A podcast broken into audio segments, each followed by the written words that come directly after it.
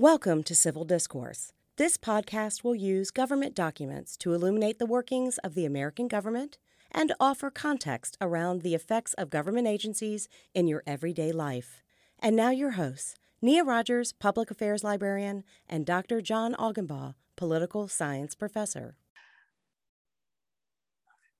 Hey, Augie. Good morning, Nia. How are you? I'm good. How are you? I'm good. In listeners, I'm particularly good because we're doing a follow-up episode of the podcast, and we're following up on what topic, Nia? The shadow docket, or I'm going to call it, you see, last week when you talked about it, you were like all calm and sort of like, here are the criticisms and blah, blah, blah, blah. Well, not quite like that, because you don't really talk like that. You have a lot more intonation. But you did not in any way tell me that what it actually is should be known as the shenanigans docket, because it here lately has set fire to everything, right? Like, yeah, you know, I get that you were saying well, before, I mean, like part of what the shadow docket was about was sort of saying to the lower courts, we cannot be bothered to overturn this thing because you have annoyed us so much. Just do your jobs and send us stuff that we actually need to work on. Like, don't, you know, like that. But now that's not where we are, right? This has turned into sort of a thing this season. Yeah, this has turned into a thing, and for listeners who, you know, have committed the cardinal sin of not listening to the first to the previous episode. Yeah, right. Basically, again, conceptually, the shadow docket makes reference to. A range of, okay, and this is direct quote from the scholar Will Baude, who kind of sort of coined the term shadow docket. Right, because it's not an official, like they don't have the shadow docket of the Supreme Court of the United States. Yeah, so if you go to the Supreme Court website and type in shadow docket, nothing's going to pop up, right? Yeah. Okay, but the shadow docket is, quote, a range of orders and summary decisions that defy its, the Supreme Court's, normal procedural regularity, okay? And as we previously discussed, the shadow docket has existed for most of the court's history.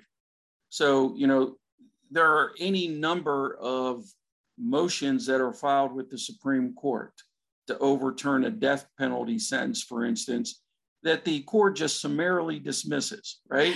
You said approximately 9,000 things come up before the court. Yeah. And there's no way they can hear all of this, right? Yeah.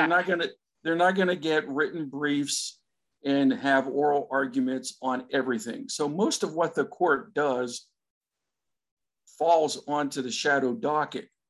What became an issue particularly during the Trump administration, is the frequency in which the Trump administration went to the Supreme Court and said, there's a lower court here in the United States that has issued a ruling that stops one of our policies from ever being implemented.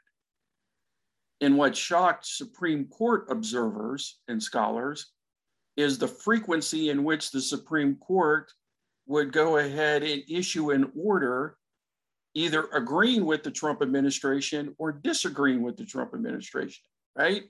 Right.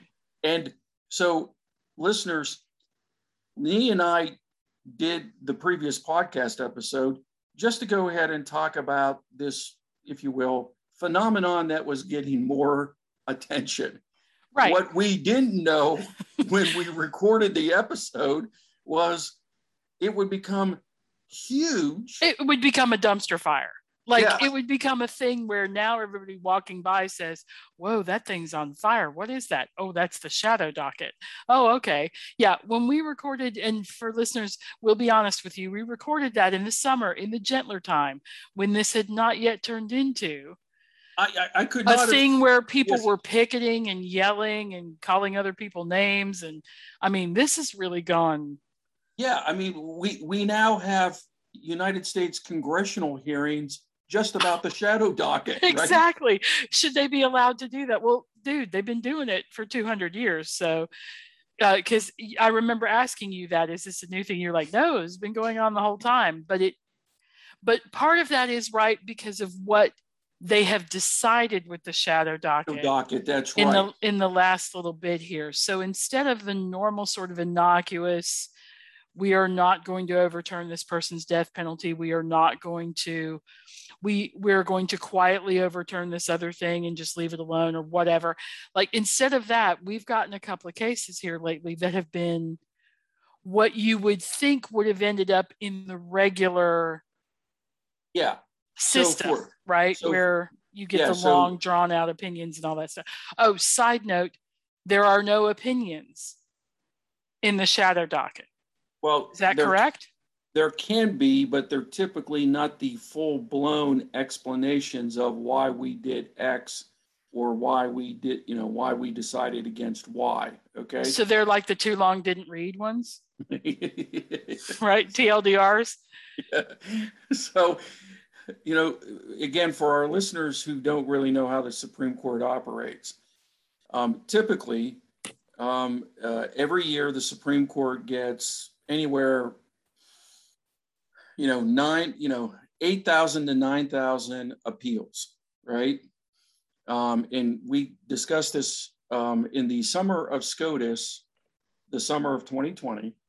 And basically, it's if the Supreme Court decides to hear a case, then they schedule a date for the oral arguments. They ask both parties to submit written briefs.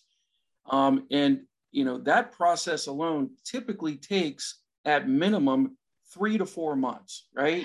And then their clerks scurry around writing things and finding precedent and doing all that stuff. They write legal memorandums for the justice before the oral argument. They have oral arguments, then the justices meet in a conference.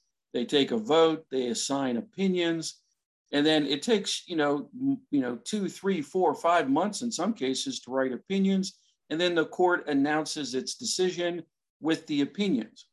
But with the shadow docket, okay, a majority of the court could simply issue a ruling that says, we're going to stop a lower federal court ruling, or as we will discuss here in just a few moments, we are not going to overturn a controversial state law.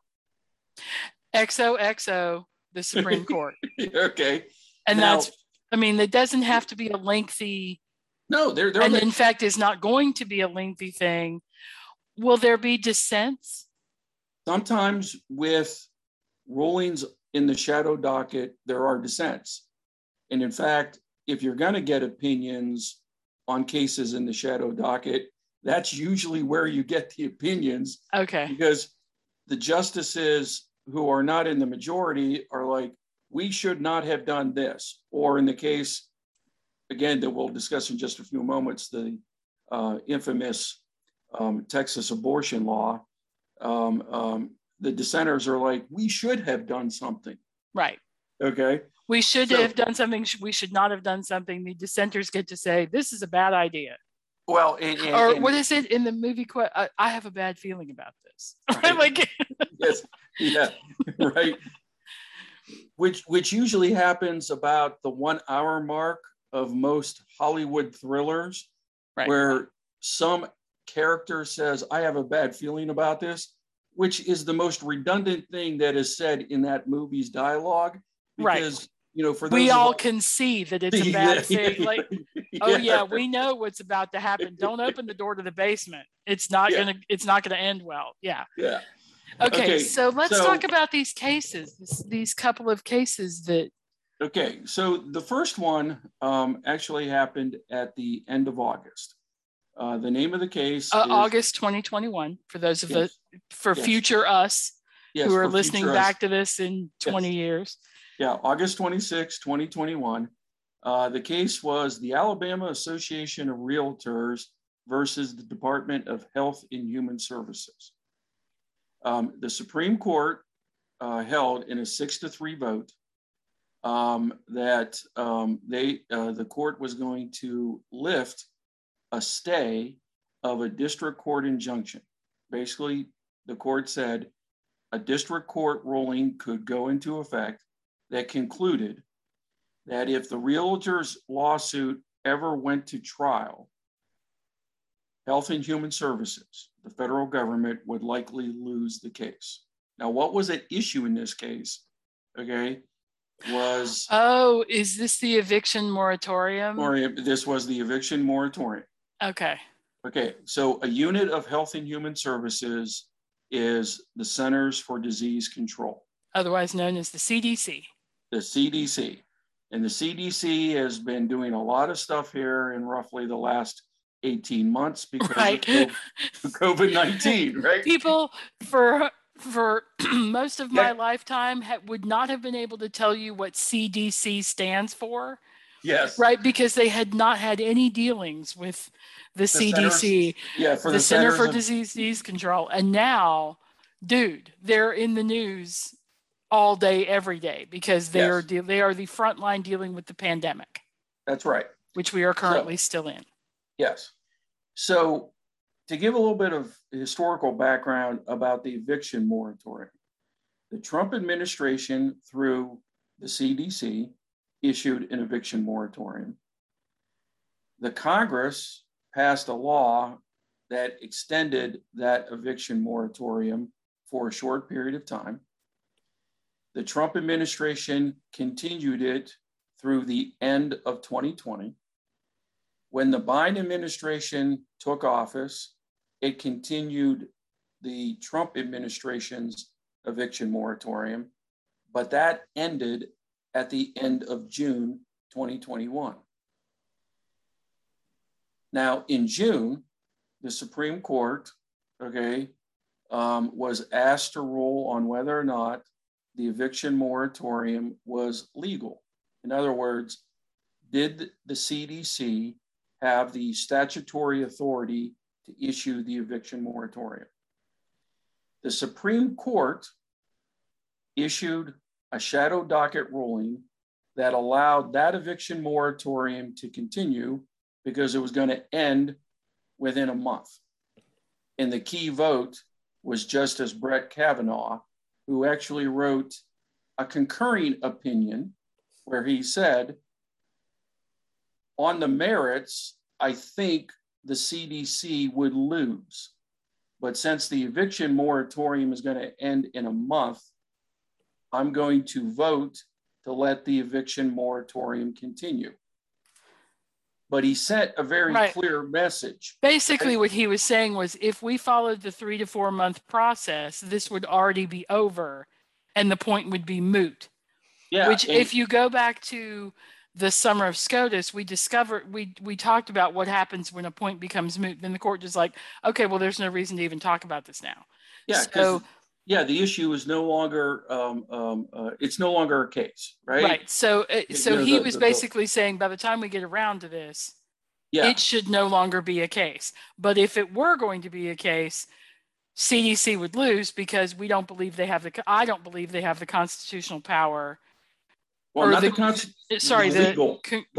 power. Sorry, the legal power to have an eviction moratorium. Yes, okay. So almost every legal scholar who read the previous ruling before the Alabama Realtors Association case basically said, interpreted what the Supreme Court did as sending a very clear message to the political branches of the federal government. And Nia, the message was this: if those branches want an eviction moratorium, it would have to be which branch, that created the policy? Congress. Right. Okay? Because they would have to grant the agency the authority to issue an eviction moratorium in response to a public health crisis. Right. Because the Biden administration initially interpreted that previous shadow docket ruling as putting handcuffs on the administration. But members of Congress pushed back and said, the Biden administration has to do something. So the Biden administration changed course and issued a new eviction moratorium. The new eviction moratorium focused on the parts of the country that were already suffering the effects of the Delta variant of COVID-19, right? But at that point, 90% of the country, okay, was suffering the effects of the Delta variant. Well, and so, pinning it to something like that, that's a moving target. Like that constantly is going to be changing, which means that local people trying to figure out whether they have to comply with an eviction notice or not. What are you supposed to look up at your local health department and figure out whether you're in the red zone or the yellow zone or the green zone? Like, and that's going to change day to day. That's just an impossible. That's an impossible standard for people to follow in regards to, if you will, a law. But it's also the kind of thing that federal court judges typically don't like, right? Well, it's because too squishy. They want a very clear standard, right? Because judges believe that law sets behavioral norms. And if the standard is always changing, you don't have a clear behavioral norm, right? Well, and you don't have consistent application of the law, which is the other part that judges really like is to be able to say from case to case, what's the consistent, how can I consistently apply the law here? Okay. So on August 26th, 6 justices issued a per curiam opinion. Now, a per curiam opinion does not have, a stated justice who wrote the opinion. Okay? Oh. Per curiam means basically, the voice of the body, right? Okay, so per the majority. Per the majority, right? Okay. But in the per curiam opinion, 6 of the justices, and by the way, it was all 6 of the so-called conservatives, right? Right. Of course. So this is one of the complaints about how the Supreme Court has been using the shadow docket. It's usually 5 or 6 of the conservative justices that are issuing, the ruling, right? So it is coming across as partisan, right? It's coming across as partisan. But they basically went ahead and said, if this case ever went to trial, we suspect, that on the merits, the CDC would lose. The CDC's authorizing statute does not mention that agency having the authority to issue an eviction moratorium. Which they made clear that Congress could fix by passing a law. They regularly do that, the SCOTUS. They regularly say, but if you wanted this to pass muster, here's how you would make that happen. You would Congress could make a law which would give the authorities to the CDC to control a moratorium eviction in cases of whatever. And Congress could go forth and do that, except that Congress, of course, is one of the most partisan locked bodies on the planet. Yeah, it's so hyper-partisan right now. And in truth be told, a dinner between me and Putin would go better than what happens in Congress right now most of the time. Yeah, and right. I'm just here to say I'm not a fan of Mr. Putin, just so you know. Yeah. So, I mean, you have a situation to where Congress has the constitutional authority. Congress could go ahead and say that an eviction moratorium, it could be a tool of the CDC because of the Commerce Clause authority, right? Right. Public health across the nation, across interstate. Yeah, because, what goes on in one state, concerning the pandemic, could have an economic impact on surrounding states or across the country, right? Right. Now, even though public health is generally in the purview of the states. This in this particular instance, they could give that power, but they haven't. But Congress hasn't. 3 justices in the dissent joined Justice Breyer's dissenting opinion. So Breyer, Sotomayor, and Kagan. That's right. Okay. Okay. They leveled two criticisms about the Supreme Court's decision in this case. One, they would have deferred to the expertise of the CDC.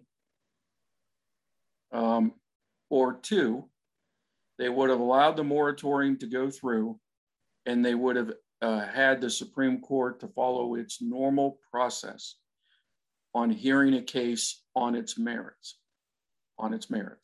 Okay? Well, and then decide it for real forever. Like, yes. Yeah. Okay. Instead of this weird place where from the shadow docket, people will think that it wasn't fully vetted, that it wasn't fully heard. Yeah, I mean, because, you know. Because it didn't go through the process you just previously mentioned of the 4 month to 6 month process of, you know, hearings and briefs and all that other stuff. Yeah, Nia, comes across as a temporary ruling, right? Right, comes across as a Band-Aid or a piece of tape across a, you know, a door frame, which isn't going to hold. Yeah, right, you know, hey, I have a cracked window. And I don't know when the window repair folks are going to come out. So I'm going to go ahead and pull out some, you know, some duct tape or electrical tape, right? And I hope that no bad weather actually occurs until the window repair people come out and fix my damn window, right? Okay.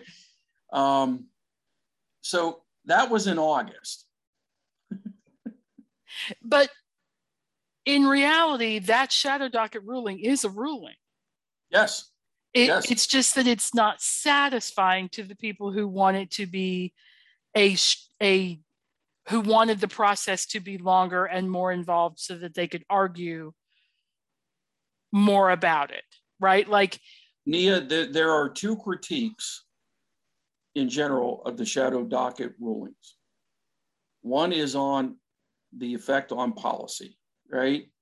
So, you know, the parties in a case, partisans, are like, we don't like the outcome, okay, because it affects policy in this regard. The second gets at what you just mentioned, okay? This is a short-term temporary ruling that doesn't have the effect of your standard on the merits ruling that we get with the normal Supreme Court process. It's less transparent. And mind you, the Supreme Court's not the most transparent of federal government institutions in the first place, right? Okay. But there's the second criticism is more of an institutional democratic small d, okay, criticism, right? This is a government institution that's issuing a ruling that could affect, I mean, with the eviction moratorium, millions. We're talking about millions of renters and millions of people who own rental properties, right? It's complex. It's a complex issue, and it feels like it didn't get fully pulled apart. Yeah, the full discussion, the full debate, okay? And the way you get in a full ruling where you get all the concurrences and all the dissents and all the legal questions that get pulled apart in a full hearing. It really undercuts the court's legitimacy, right? Because we typically believe that when the Supreme Court issues a ruling, that you know, 9 very smart people, okay, have reflected on these frequently complex legal and political issues. Well, and we like to believe they've done research and they've thought about it and they've talked about it and they've had these long midnight conversations and all that other kind. I don't know if that's really what happens, but we like to believe that's what happens. And this doesn't have that feel.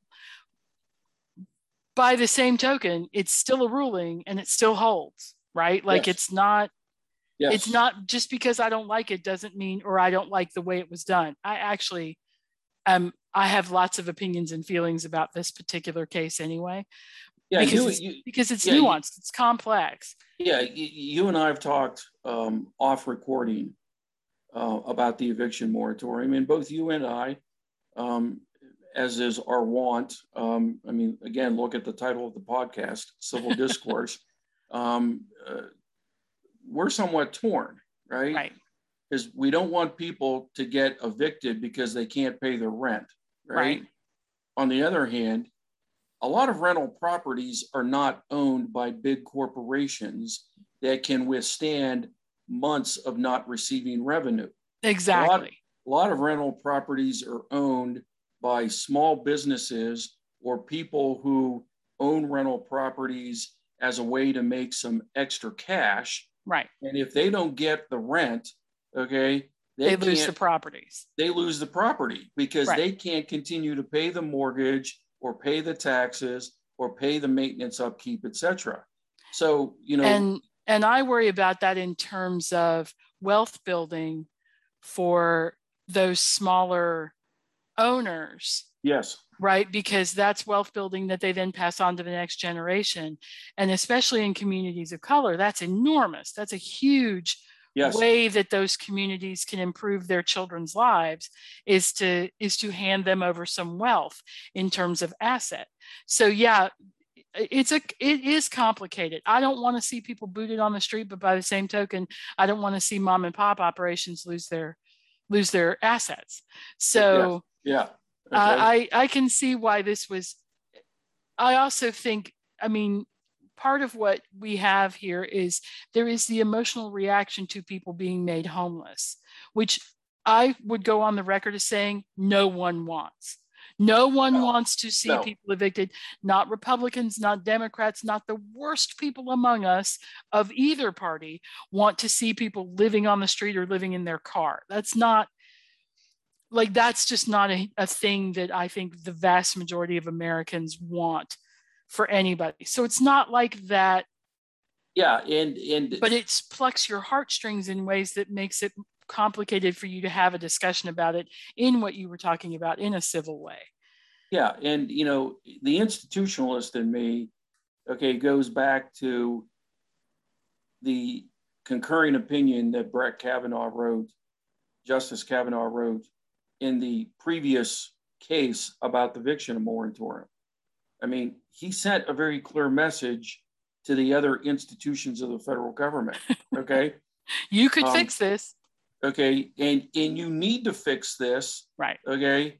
Because if you don't, more than likely this body is going to uphold the rule of law. Okay. Right. We're going to uphold the rule of law. And you guys can go ahead and blame us. Okay. But at the end of the day, in our separation of powers arrangement, the two branches that have the authority to do something about it, okay, are the Congress and the president. And the Congress hasn't given the president the authority to do the eviction moratorium, okay? But then we have... I was going to say, and we thought that was bad, right? We were like, oh, this shadow docket thing, we need to think about this. This sucks, rah, rah, rah, rah. And then the justices said, hold our beer. We have something else we'd like to talk to you about. I'm not even entirely sure the justices said that. The state of Texas said that. Oh, okay. Okay. And the Supreme Court justices are like, do we have to really drink this beer? Okay. What we're talking about. I was going to say, that's our abortion case. What's the name of that? Oh, wait. First of all, let me caveat. Augie and I are not going to discuss the merits or non-merits of the question of abortion. Yeah. Because that is beyond the scope of this podcast. We are not going to have that discussion here. Yeah, there are lots of feelings on all sides, and we're not here to talk about that. What we're talking about is the ruling in this case, not the underpinning ethical questions or the merits, et cetera, involved in women's reproductive health, because that's not, that's not our scope. Yeah, the reason why we're talking about the Texas abortion law case, and it was Texas law SB 8. Okay, so it was eight. It's pretty early in their legislative term, and that right proposed this. Yes, because. Okay. For anybody who doesn't, quick aside, House Bill HB, right?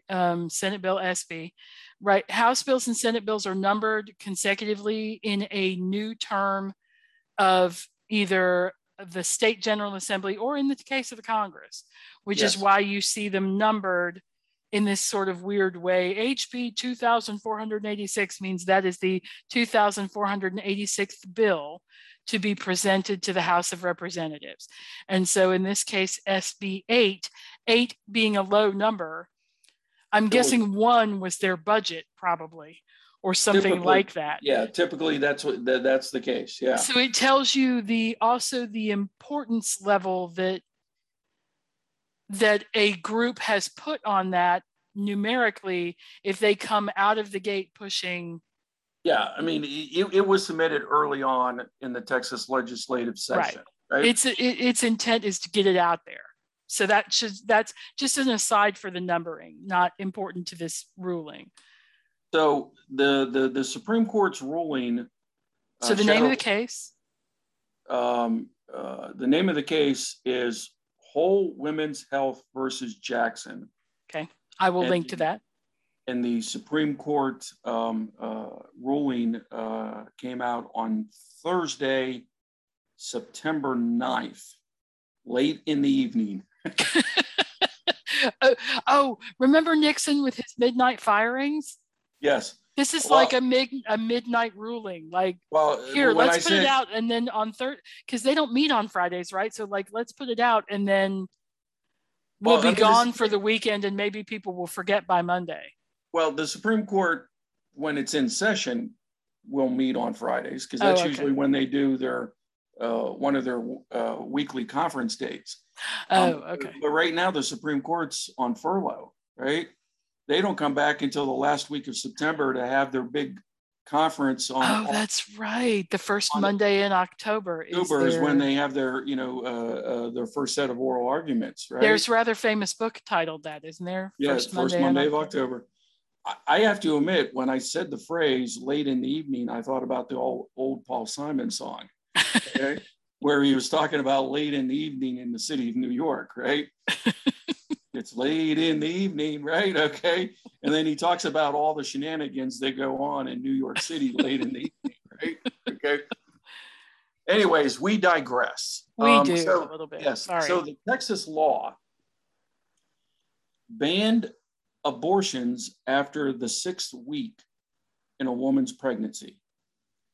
But so that's particularly problematic, okay, in regards to Supreme Court precedent, okay, because according to the Supreme Court's ruling in Planned Parenthood versus Casey, any law or regulation that places an undue burden, and that's the standard, undue burden on a woman's right to choose is unconstitutional, okay? Yeah, and most women do not know that they are pregnant within 6 weeks of conception. Yes, right?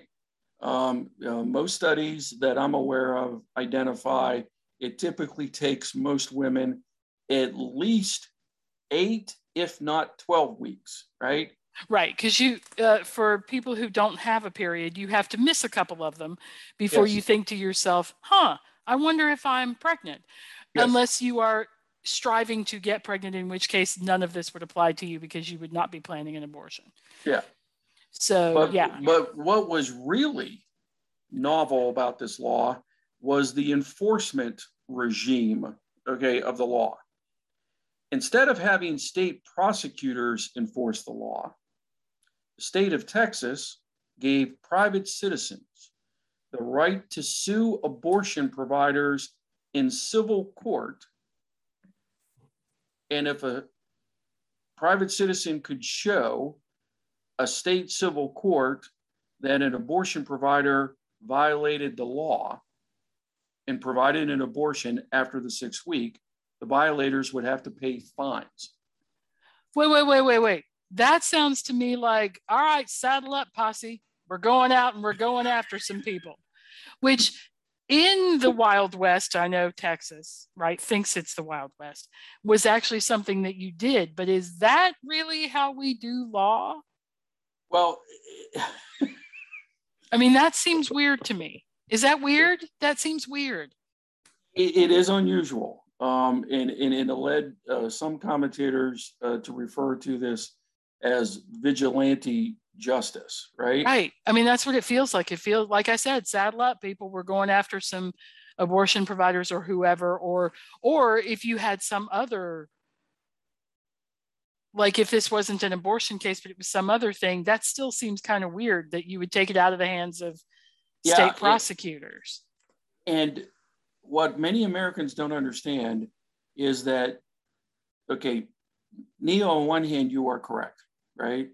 Typically, when we pass laws that regulate individuals' behaviors or even corporations' behaviors, right? We have agents of the state enforce the law. Right. I don't track down people who are here illegally and drive them to the border and boot them out of the country. There's an agency that does that with people who are trained to do that safely and carefully, theoretically, safely and carefully. Now, you and I, okay, don't try to track down speeders on the interstate, right? Yes, okay. I would never, I'd pull somebody over and yell, slow down, and then, you know, let them go. Yeah, that would get me shot probably, and it would not be a good thing. Yeah, right, okay. Also, talk about arbitrary, right? If you leave it to citizens. Yeah, and that's part of the logic of having agents of the state. They have received their positions because of their training, expertise, background, etc. Well, and theoretically apply it equally. Yes. I mean, I know it's not, and we have huge problems with the justice system, but in a good justice system, all of it would be applied equally. I mean, because it's the logic of the modern democracy, right? It's what Max Weber referred to in his classic piece, you know, the ideal type, right? Okay, democratic societies would evolve to be bureaucratic, if you will, regimes where it's the position, not necessarily the people, right? So, you know, just because you and I, for instance, Nia, may hate speeders on the interstate, okay, we're not law enforcement, right? Right. Okay. Yeah, what I get to do is yell in my car about how much you're a maniac for going past me at 90 miles an hour. Yeah. But I don't get to do anything other than that. Yeah, I get to cuss you because you caused me to spill, you know, my coffee. Right. But that's pretty much the end of it. Like, that's the end of my authority. And it's a good thing because there are days where I wouldn't be bothered because I'd be on my way somewhere and I'd be like, whatever. And there'd be other days where I would over enforce. Like, that's the thing. Okay. Yeah. So anyway. But, and here's the rub, as Shakespeare would say. Ah, we love Shakespeare. Yes. For liberals, we do have certain types of laws that allow private citizens to bring lawsuits, okay, to, if you will, punish other private sector behavior. Oh, yeah. If you put garbage in the river and I find out you did it, I can sue the ever-living snot out of you for ruining my access to the water. So many federal and state environmental laws give private citizens the right to file a suit in that, you know, jurisdiction's courts, okay, to punish that behavior or to make it stop, or etc. Right. Right. So we have environmental statutes, government fraud statutes. Okay, you know, if you, for instance, become aware that a government official is engaged in fraud, you can bring the lawsuit. And again, the logic is: can we actually trust government officials to prosecute other government officials when it might be those government officials who are engaged in fraudulent behavior? Right. Like, what a more accurate governmental example for me in terms of environment would be me suing the EPA for not enforcing the garbage putting into the James River when I want to go rafting, right? Like, that would be me saying to both the company that did it and to the state and to the city, somebody needs to fix this. This is not okay. Okay, that's right. And part of what you're doing with that is to stop the behavior, which is what Texas is after when they're saying that private citizens can sue providers. providers, not women. Right. You can't sue the person who's having the medical procedure, but you can pursue the person who is doing the medical procedure and sue them. Yes. Because if they had made it about the women, it would have immediately been shot down. Because unless the Supreme Court is willing to go ahead and say and overturn Roe v. Wade.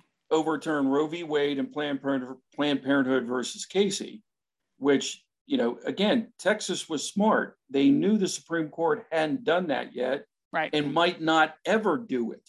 Right.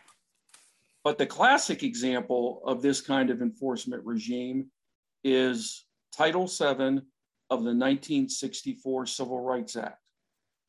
Title VII of the 1964 Civil Rights Act prohibits private sector employers from discriminating based on a number of characteristics: race, gender, age, religion, national origin, ethnicity.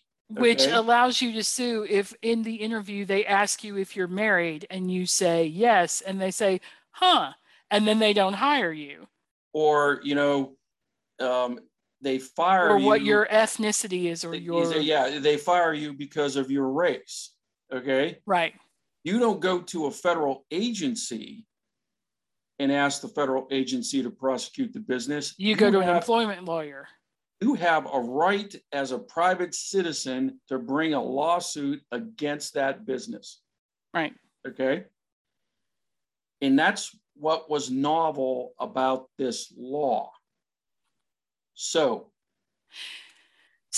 part of the problem here emotionally, please correct me if I'm wrong, is that people are reacting to the abortion part of it. Yes.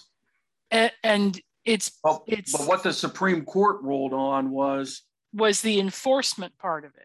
Yes, because and saying we do this in other cases, why can't we do it in this case? And Whole Women's Health organization, okay, brought the lawsuit, okay, before any private citizen in Texas filed a claim to enforce the law. Yeah, because that was coming. And 5 justices, Thomas, Alito, Gorsuch, Kavanaugh, and Coney Barrett, held that the Supreme Court did not have the jurisdiction to issue an injunction to stop the enforcement of the law. Why? Because typically federal courts only stop the enforcement of the law by the actors. But there's no state actor who is enforcing the law. And at the point of the lawsuit, no private citizen had filed a lawsuit against an abortion provider. So as far as the Supreme Court was concerned, at least 5 of the justices, okay, we don't have jurisdiction because nobody has yet tried to enforce the law. We stop actors. We don't stop laws. So that means that if there is a lawsuit and then there is a countersuit of you shouldn't be allowed to do this, you shouldn't be allowed to sue me, that then might make its way up to the Supreme Court. That's where they would, where these 5 would then have to say, oh, I guess we do have to take this case, and we do have to rule on the merits of the case, including so that the all they did regime. Was take a can and kick it. Sure, just a little bit out into the yard. In fact, Nia, that's the way I described it in one of my classes. I said, all that these 5 justices did was basically say, you brought Whole Women's Health, you brought your lawsuit too soon. You jumped the gun. Okay. But what did the 4 say? Okay. Now, the 4 justices who would have issued an injunction to stop this law from going into effect. So our 3 liberals. Yeah, the 3 liberals and Chief Justice John Roberts. Roberts said the court should have issued an injunction because the enforcement regime was so unusual with this constitutional right. Okay, so he did actually make it about abortion. About abortion. In that sense, he was like, those other things are different, and this applies differently. We should do something about this. Yes. Okay. The three liberals all wrote separately to go ahead and say the court should have claimed jurisdiction, and issued the injunction, because quite clearly, this was the state of Texas attacking a constitutional right. Right. So they were even more emphatic than the Chief Justice. Roberts was just like, hey, wait a minute here.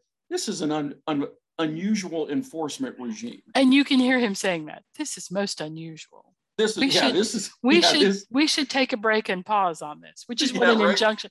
An injunction is just a pause, right? Yeah. That's just a legal word for pause. Yeah, we're going to pause all proceedings on this until we have a case on the merits. The three liberals were just like, whoa. Texas is. You are not going to do an end run on getting rid of Roe v. Wade and the right, a woman's right to have reproductive autonomy. Yeah, that's right. Okay. So which is interesting because most of the media reported it as the five coming out pro-life, and that is not actually what they're doing. They're doing is saying, no, you're not following the process. You got to follow the process, which again is one of the great ironies of the shadow docket ruling on the Texas abortion law.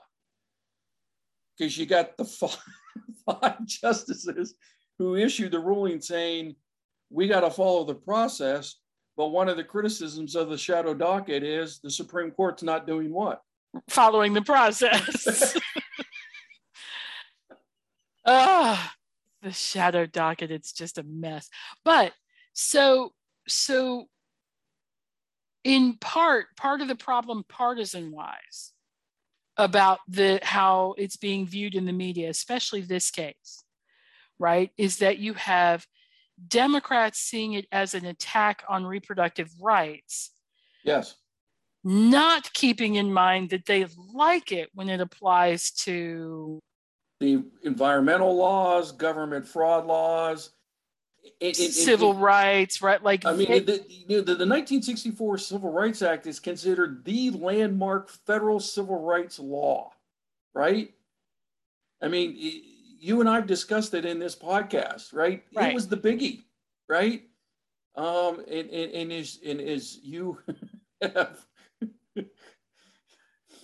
ironically, complained, it was based on the Commerce Clause, right? Okay. Yeah, which, everything comes back to the Commerce Clause, doesn't it? Okay.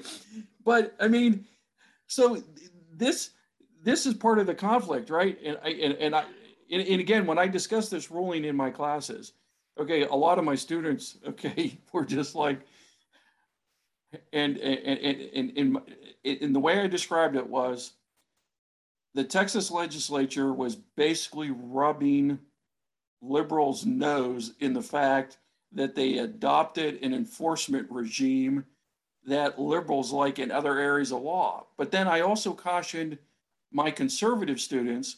I was going to say there's another side to this, though, isn't there, in this partisan question?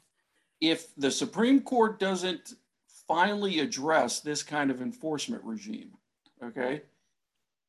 you shouldn't be too comfortable, with the success that Texas might have, because what happens if liberal democratic states decide to go after rights that you as conservatives like and enjoy? Like gun rights. Yes, I said. So you shoot me in California, right? And California has put in a regime where the state tries you for a crime, but my family can sue Smith & Wesson for providing you with the method that harms me. Or, let's say there is a gun crime and the police can't collect enough evidence to point to who may have used the gun. They find the gun, but they don't know who used the gun. But you, as family members of the victim of gun crime, could sue perhaps the gun store owner, the maker of the gun. And what happens to legal gun sales in a state where private citizens, okay, family members, loved ones of victims of gun crime can sue the owners of gun shops who sold the guns or the manufacturers of guns? They're the gun provider. Yeah, that's right. They're the gun provider. In the language of the Texas abortion law, okay, you don't go after, okay, the state. You go after the provider of, okay, whatever the thing is. You know, the device, the service, etc. The means, the method. Yep. Yes. Okay. And you should. So this is a dangerous. Oh. This is dangerous territory we're in now. Yeah, and again, I agree with you. By the way, Texas said, "Hold my beer," and the Supreme Court's like, "Nah, we don't want to hold your beer. No." Yeah. Okay. Yeah, because it was fairly obvious that. But if your beer has a giant can of worms in it. That's your beer. Yeah. Your can of beer has holes, okay, and your beer is getting all over me right now, okay. Right. And I'm not a beer drinker. I'm a wine drinker, or I'm a Scotch drinker, right? I don't like beer, okay. Get this away from me. Yeah. Okay? Like, ugh. But okay, so it's not as cut and dried as the media is making it sound. Yeah, and, I mean, and it's pretty complex. I mean, it's going to end up coming back. This is a zombie ruling, right? Because this will end up coming back as soon as someone attempts to enforce the provisions of the law. And as I told my students and listeners, I definitely think you should look for the Supreme Court's ruling in this case. This coming term, which again begins next month, the Supreme Court has agreed to hear a challenge to the Mississippi abortion law. The Mississippi abortion law prohibits abortions after the 15th week. Mississippi modeled at least the time frame on what we see in many Western European democracies, which ban abortions after the 16th week. Okay. Right. Mississippi, and the name of the case is the first name party in the case is Hobbs, H-O-B-B-S. Mississippi has directly asked the Supreme Court to overturn its precedents in Planned Parenthood versus Casey from 1992 and Roe v. Wade in 1973.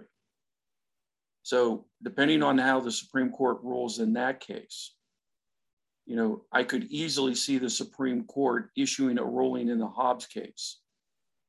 And then when the Texas law does finally get enforced and appealed the whole way to the Supreme Court will say to Texas, to the Texas courts, or the lower federal courts, you must decide any challenge to the Texas law in ways consistent with our ruling in the Hobbs case. So Hobbs is going to be extremely important because that's where, again, you know, you have written arguments, written briefs, you have oral arguments. This case has, you know, taken a couple years to get to the Supreme Court. So it's going to go through the full vetting process. And right? Transparent in the sense of when we get the rulings, they will be long because they will be. Yes. And there will be concurrences and dissents, and we will get all of the legal argument as the justices see it standing now. Yes, right. So can I just wrap up with asking you a question? Sure. Do you think they regret using the shadow docket in these instances? with the firestorm that it has sort of brought. I mean, Nia, I'm going to go back to a comment that I made in the previous episode about the shadow docket. I really get the sense that some of the justices are getting tired of lower federal court and in some cases state Supreme Court judges, but typically lower federal court judges issuing nationwide injunctions that have the effect of either stopping or allowing policy to go through for the entire country before the case has been fully debated, discussed among the lower courts. I really think there is a cadre, and I don't know how big, but I get the sense that there are 3 or 4 justices on the current Supreme Court who really want to send a clear message to lower federal court judges. You guys have to stop issuing nationwide injunctions. That we live in a democracy and the political branches get to enact and enforce regulations. And only after they have been applied, if people bring cases to challenge those laws and regulations, only then do the courts get to step in. Okay? So I think maybe some of the justices, depending on the case, regret using the shadow docket or are critical of their colleagues for using the shadow docket. But I think there are at least 3 or 4 justices. And if I had to venture a guess, the justices are Thomas, Gorsuch, Alito, and to a certain extent, Kavanaugh, okay? I don't know about Coney Barrett yet, okay? She's only on, you know, a lot of folks don't recognize. She's still a freshman in a lot of ways. Yeah, she's been on the court for less than a year. Right. Okay. She hasn't set a full session yet. She hasn't done a lot of. Yeah. Okay. But I think those 3 or 4 justices are like, okay, you know, you got, you know, the lower federal courts. Many of those judges were appointed by Democratic presidents. Okay, thought they were saving the country from Trump. But you engaged in practices that now can be turned around and used against President Biden. Right. Okay. Right. And it is not our job to be partisan. Yes. The courts should not be partisan. Yes. We're not taking sides. We should not be taking sides in the political debate. We should be answering the question of whether this thing is constitutional or legal. Yeah. Yep. Or regulatory, but not whether this is we're not debating the ethical or moral. Is this good policy or bad policy? Right, that's not the question we're here to answer as the courts. The question we're here to answer as the courts is this legal? Can you do this under statute, under regulation, under this Constitution? If no, then no. If yes, then man, I don't like it, but it's legal. It's legal for you to do it. So. And Nia, to conclude our podcast, I'm actually kind of with them on that. I hate to say, that makes me feel a little bad, but there's a part of me that's like, yeah, no, but that's not the role of the courts. The role of the court is to say whether something is legal or not, and if it does venture an opinion as to what could make something legal, then it has to punt that to the political branches. Right. Yes. And say to the political branches, hey, you know, y'all could fix this and then it would be fine. And if they choose not to do that, or they're incapable of doing that because they're incapable of making it happen, that's not the court's problem. The court has told you what you could do. And I think it's noteworthy, and then, you know, kind of sort of wrap up this episode, Nia. I think it's noteworthy that we are recording this episode right after 2 of the justices,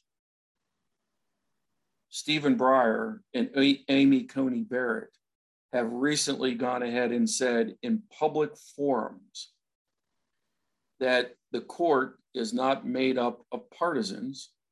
Okay, we have different philosophical and interpretive approaches, but our job is to interpret the law or the Constitution or regulation, okay, and settle concrete disputes. I mean, Breyer's running around TV, okay, shilling his new book, okay, and he keeps on getting asked, one, when he's going to retire, and two, yeah, okay, which, by the way, if anybody's listening, quit asking him that. Yes, right? It's rude. It's rude. That's, you don't ask people when they're going to, are you dead yet? Like, stop. Okay. Golly days. I mean, mm-hmm. I don't say that because I have any particular love for Breyer, having listened to several of his interviews. I am not a huge fan, but by the same token, leave the man alone. Let him retire when he wants to. Good golly. Well, yeah, and I think he's made it very clear. He doesn't want to die in office. But he's also not going this term. So yeah, I mean, yeah, knock it off until next summer when you can start asking him again, I guess. But he's certainly not going to quit midterm. I've told students, as long as Justice Breyer stays away from bicycles, because he's had a couple bicycle incidents that he suffered injuries, right?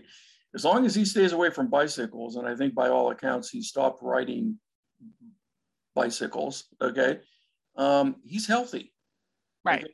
And if you read his opinions last term, he quite obviously is enjoying his work. And okay? He's still of sound mind, whether you yes. agree with him or not, which is a separate aside. He is of sound mind. And I think it's interesting that he and Amy Coney Barrett, Justice Barrett, she is the youngest. Yes. And he is one of the oldest, if not the oldest. He is the oldest, yes. Right. And they're both saying the yes. same thing. They're both saying, you know, this is not about partisanship. That's not our job. And I can understand, you know, I'm a political scientist. Okay. The dominant perspective in political science is to conclude that judges are just as partisan and policy oriented as members of the political branches. But for those who work in those jobs, in those institutions, they will attest, okay, swear under oath, okay, in public fora, okay, we're not partisan.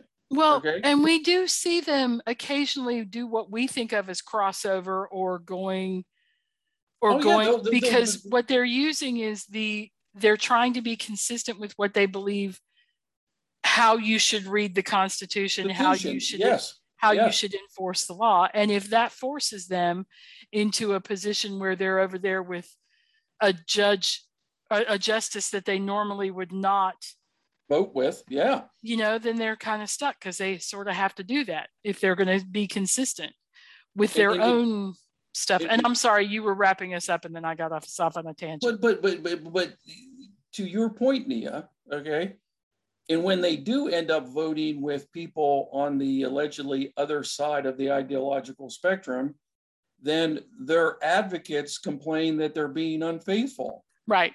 So they're kind of, what do you want from these people? Damned if they do and damned if they don't. Right? Okay. I'm like, you're too partisan. You're not partisan enough. Oh my goodness. What do you want from me? Like, yeah, right. There are days when that's what they do. They're drinking their coffee mug and they're reading something in the paper and then they just slam it down and say, what do you people want from me?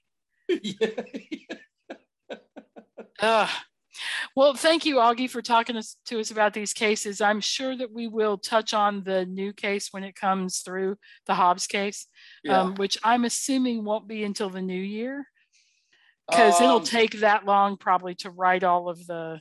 Yeah, of the cases that are already on the court's docket for October and November, there are two. One's the Hobbs case about the Mississippi abortion law, and then the other one is the New York gun control case, okay? I have a feeling a lot of justices will want to write opinions, so we might not get those rulings till April. Until 2022, right? Okay. Oh, okay, well, we'll come back then and talk about it then. All right. Sounds good, Nia. Thanks. Thank you.